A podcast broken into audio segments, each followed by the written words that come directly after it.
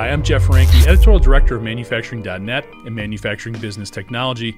Welcome to Security Breach. Today's episode is going to offer a case study of sorts on how industrial cybersecurity threats continue to rise and in ways that don't always have a direct connection to traditional hacking motivations. GhostSec describes itself as a hacktivist group. Formed around 2015, the organization's initial focus was shutting down ISIS websites and infiltrating their social media platforms. From there, GhostSec expanded its targets to include oppressive government regimes and organizations like QAnon. So it could be argued that its targets were meshing with its hacktivist mantra. Recently, the organization has been linked to politically motivated attacks involving PLCs and other industrial controls in Israel, Iran, and Russia, all of which have focused on vulnerabilities found within industrial equipment controls. While supporting Ukraine's efforts against an invasion, as well as personal expressions of freedom in Iran, are universally embraced, other attacks are raising questions. But perhaps the biggest question for the industrial community is if GhostSec can show others how relatively simple it is to take control of PLCs, Modbus connections, and industrial control systems, will those learning from GhostSec take it to another level? GhostSec has been comparatively benevolent compared to others. No ransomware demands and no malware incursions. However, their capabilities raise questions that should be keeping more industrial stakeholders up at night. Namely, what's the next type of attack and where is it coming from? So it's not about GhostSec being directly responsible for an attack on your facility, but what will the light they're shining on their tactics mean when others do look to probe your system security levels? Joining us to discuss this situation is Matan Dobrushin, VP of Research at Otorio, Based in Israel, the company is a leader in industrial cybersecurity solutions and services. Matan, thanks so much for joining us today. Really appreciate it. Um, before we get going, you have kind of an interesting background. You actually spent some time with the Matzov unit as part of Israel's Department of Defense. I know you can only speak at sort of a high level in terms of what you did there, but maybe you could fill us in a little bit on, on what that unit was about and some of your responsibilities. Sure, Jeff. Thank you. So, uh, I really cannot speak too much about my service in Matzov, but Matzov is responsible for all the defense in cybersecurity for all the Ministry of Defense uh, of Israel. My role there was uh, security researcher, and then I was a team leader responsible for threat hunting and incident response operations. Um, that's it. I see. No problem. All right. Excellent. So, one of the reasons we wanted to get together, Matan, is to talk about GhostSec and some of their recent activities. They position themselves as more of a hacktivist, but some of the things they've been up to lately are raising some bigger questions.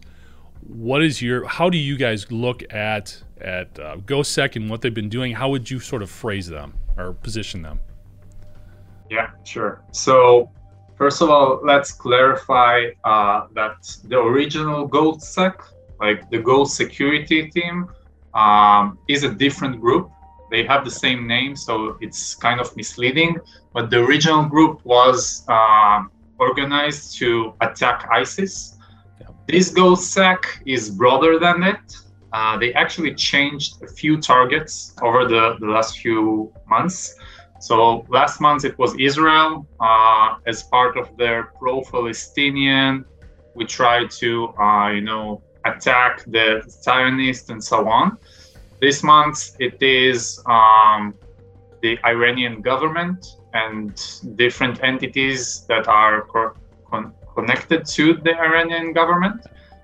Um, and we think that their main motivation is really to uh, gain fame, and they just use ICS systems more and more because it serves their uh, goal perfectly they didn't have originally ICS capabilities, and nowadays they are getting better at it. So this is a very disturbing news that we uh, we shine a light on, because it is not trivial to to exploit ICS networks uh, without any proper knowledge or expertise, and the fact that they are actually figuring it out in a very short period of time is a disturbing news. Absolutely. I'm glad you kind of transitioned there because that is the main focal point here and how they've been getting at these industrial control systems. From when we look at things from the industrial perspective, then in our audience in manufacturing, what's kind of what's creating some of these soft spots? Why are these vulnerabilities kind of comparatively very simple for them to probe and exploit? So again, there are, when we say ICS, there are a lot of verticals uh, within within it. Uh, we have like the energy and the pharma and the manufacturing and just IoT can be uh, sometimes also considered critical, uh, like the PLC of, of, the water pool. So yeah. um, it's kind of a thin line. And really, the, the, the most common misconfigurations is dealing with segmentation, like connecting the devices directly to the internet is is a very uh, not recommended thing to do as well as staying with some, you know, default credentials or uh, just basic misconfigurations. And this happens a lot also to organizations that knows that know a thing or two about cybersecurity because the people who are responsible for the operations or installing the system are not the same as the ones who are responsible for securing it uh, in most of the most of the cases and this is exactly what we're seeing uh, with at least most of the GhostSec victims in the past few few weeks. They are getting the, the low hanging fruit, right? They are attacking the, the most easy yet in potentially dangerous targets.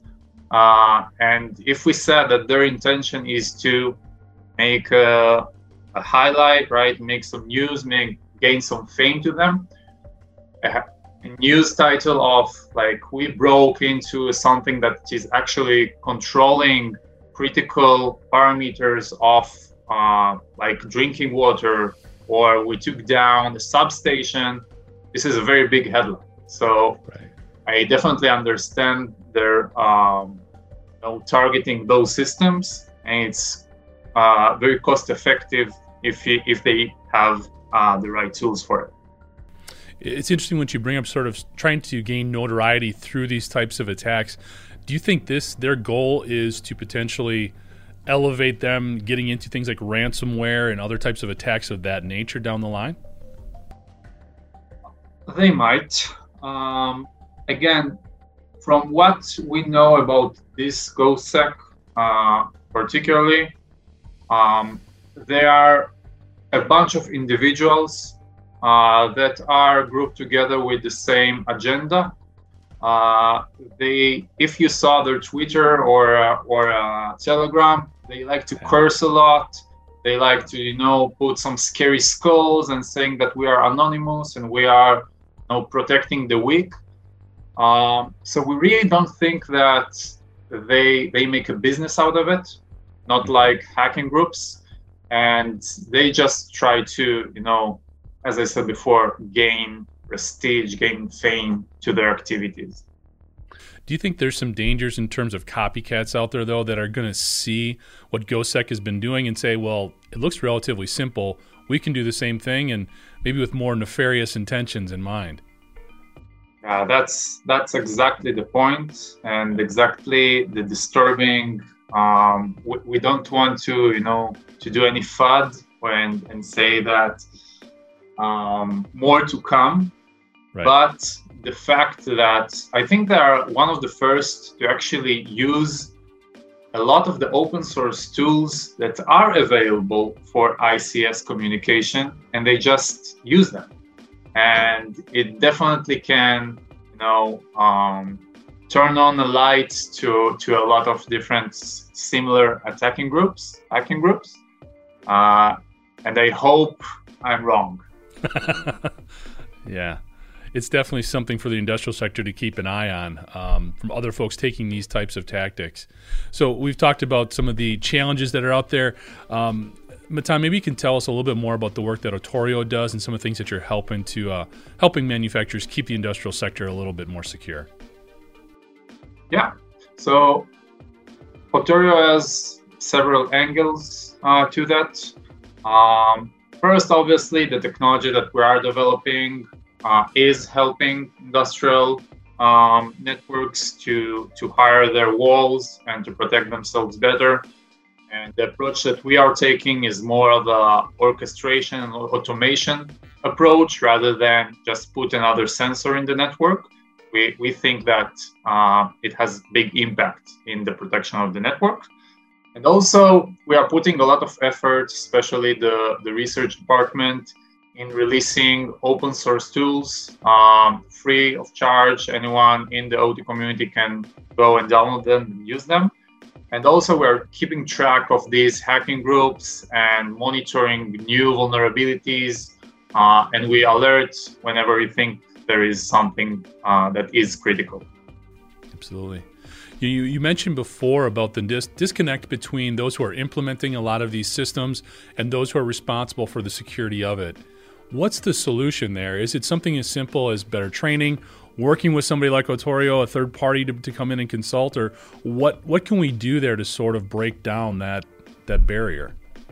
Yeah, so that's too good of a question uh, because because that because that gap or people don't like to, to, call it gap anymore. Like we, we say IT-OT convergence and, and so on. Um, definitely the, the answer is that they will have the same language as a starter because they do speak in two very different ones, right? One think of um, of safety and for the process to keep going, and one is talking about ransomware and um, confidential data and so on. So, what our system and our uh, services as well as other products in, in the world uh, are trying to do is bridging um, the two stakeholders uh, to, to, to, use the same system or the same language. Uh, and it, it has a lot of implications, uh, like we are integrating with IT systems and systems that the OT uses. And together we try to build an ecosystem that that the loop can can be closed, right? And not just alerting on someone that he doesn't have all the resources to, to close. Like segmentation needs an approval of several stakeholders in the way the network, the OT, the plant manager. Uh, and we try to you know, uh, make it easier. Absolutely you know, one of the things in, right away when you talked about GhostSec or anybody else sort of elevating their game, it made me go to ransomware because that's such a huge issue here in the U.S. for manufacturing. You know, Colonial Pipeline got a lot of attention, JBS has, and there's been several others. What advice do you give folks when it comes to responding to ransomware attacks in terms of just being more secure, but then also potentially having to pay up and, and deal with that ransom itself? What's your take on, on just sort of addressing those situations?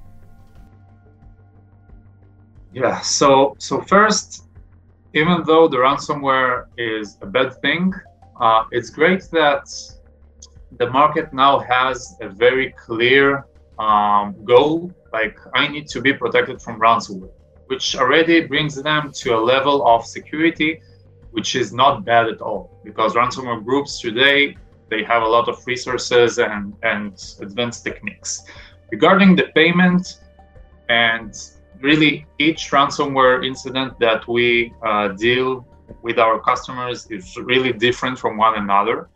I will say that if the organization has good, like solid backups uh, that that he can restore uh, relatively easy, and he is willing to use that money in order to uh, protect himself better so we could defend from the next ransomware attack. So I'd say um, maybe he shouldn't pay. Okay, maybe he should restore the network and use that money in order to implement more security measures. If he doesn't have, a clear uh, plan or the ransomware is really high, I don't think that yes is is a good answer, but I think that he should at least consult with a company like ours or other cybersecurity experts uh, to, to understand what he can and cannot do and what his risks because it's all about risk management right even if he does pay you can't really know what's happened. You don't want to mess up with the attacker so much because it's not your field of expertise. So oh, it's always uh, complex situations, and uh, this is a really good question. you know, one of the things you, you bring up a lot of great points, and having those plans in place and then executing them and following through. I think where a lot of folks in um, manufacturing struggle is there's not a lot of transparency in some of these other attacks that have taken place. People keep that information very close to the vest; they don't want to share it. Can you think of ways that the that maybe the industry can get more comfortable? With sharing some of this information so that we can establish some universal best practices in responding to these attacks and developing better plans overall. Yes, so the, the whole issue with knowledge sharing um, is something that is very much discussed within within the ICS security community. Uh, there are good initiatives uh, by different private and public entities that are trying to build those systems and try to anonymize the critical data from the non-critical data uh, in order to really share uh, this these uh, these IOCs and so on with, with the rest of, of the world. Um, I think that the two major uh, issues there is that uh, you really don't see too much of like advanced persistent threats like APT attacks that their IOCs are really meaningful, like impactful um, on a lot of organizations. Like because we don't have enough security mechanisms in place, maybe, maybe we don't have too good of an incident response team. I don't know. But we don't hear a lot about those stories, even anonymized. And when we stay in the shallow, like, yeah, some organization got hacked by a group that we already know, the the real impact of sharing the IOCs is not so so good. Okay, so to know that a nearby organization in the same vertical like you has an incident right now, yes, this is definitely an intel that you want to know. Okay, like, and I hope that they are sharing it even without fancy systems that everyone upload their data in real time. I will say that there are verticals that are already doing it. Um, say like a positive word, word about the Ministry of Energy in Israel, for example. They are monitoring all of the energy utilities uh, in Israel constantly uh, with anonymized data. So this is a good example, and I think that it, it's it will only work if it comes from uh, top down. Like if the the Ministry of some vertical says, "Let's go," everyone sends data, game's over. Makes sense. Matan, you, you, know we've talked a little bit about GhostSec within the course of this interview.